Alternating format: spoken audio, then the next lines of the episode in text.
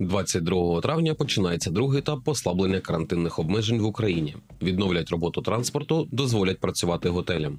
А от зали кафе та ресторанів запрацюють з 10 червня. Але пом'якшення стосуватиметься лише тих регіонів, де епідеміологічні показники будуть у нормі. Повідомило Міністерство охорони здоров'я України. За даними Держстату, ВВП України у першому кварталі впав на 1,5%. У порівнянні з четвертим кварталом 2019 року економіка скоротилася на 0,8%. А в МВФ вважають, що українська економіка впаде на 7,7% за підсумками року. Відновилося зростання реєстрації ФОПів. Минулого тижня було зареєстровано 3887 підприємців. Це у два рази більше у порівнянні з останнім тижнем квітня. Прийшов час задекларувати додатковий дохід. Зробити це потрібно до 1 червня.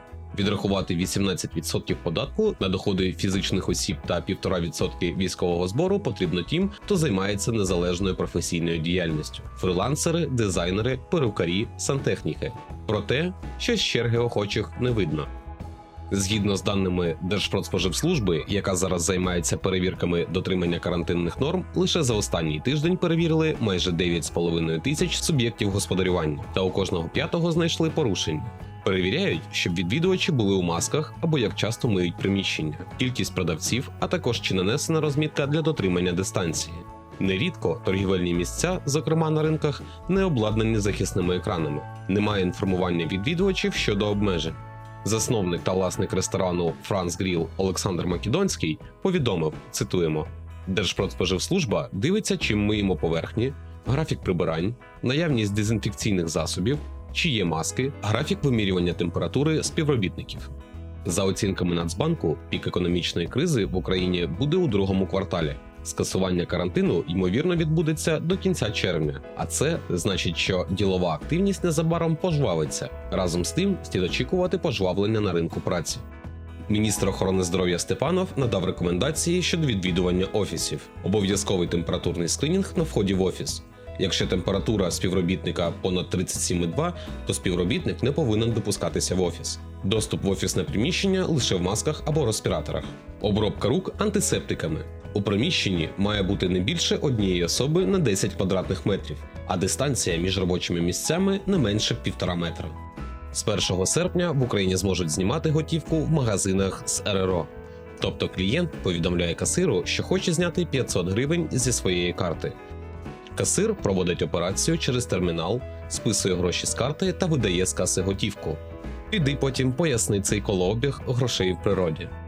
Президент України Володимир Зеленський підписав закон про боротьбу з ухиленням від сплати податків, який передбачає удосконалення та спрощення адміністрування податків, приведення його у відповідність зі світовими стандартами. Більше не потрібно бігати в банк та підтверджувати свої дані. Нацбанк затвердив дистанційну ідентифікацію.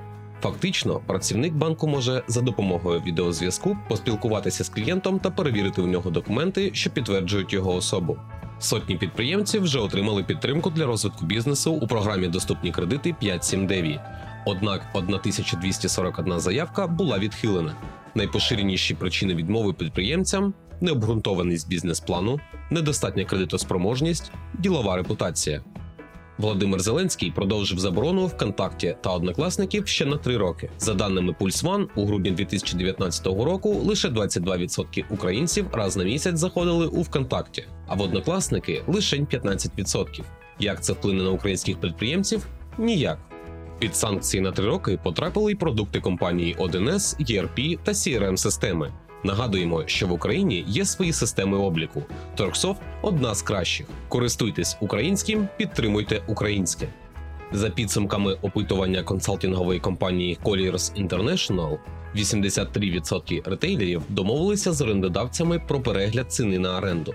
70% підприємств перевели працівників у відпустку за свій кошт. 32% були вимушені скоротити штат. Це в основному представники фешн-сегмента та ресторани.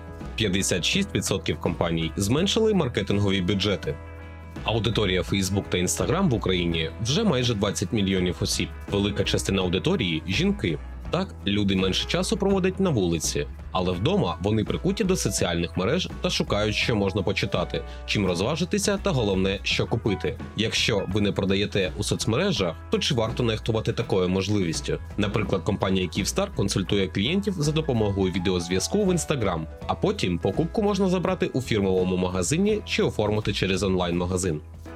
Facebook запускає новий сервіс Facebook Shops, який дозволить підприємцям створити онлайн-магазин та продавати товари безпосередньо у соцмережах Facebook та Instagram, а користувачі зможуть купити їх, прив'язавши свою банківську картку до додатка.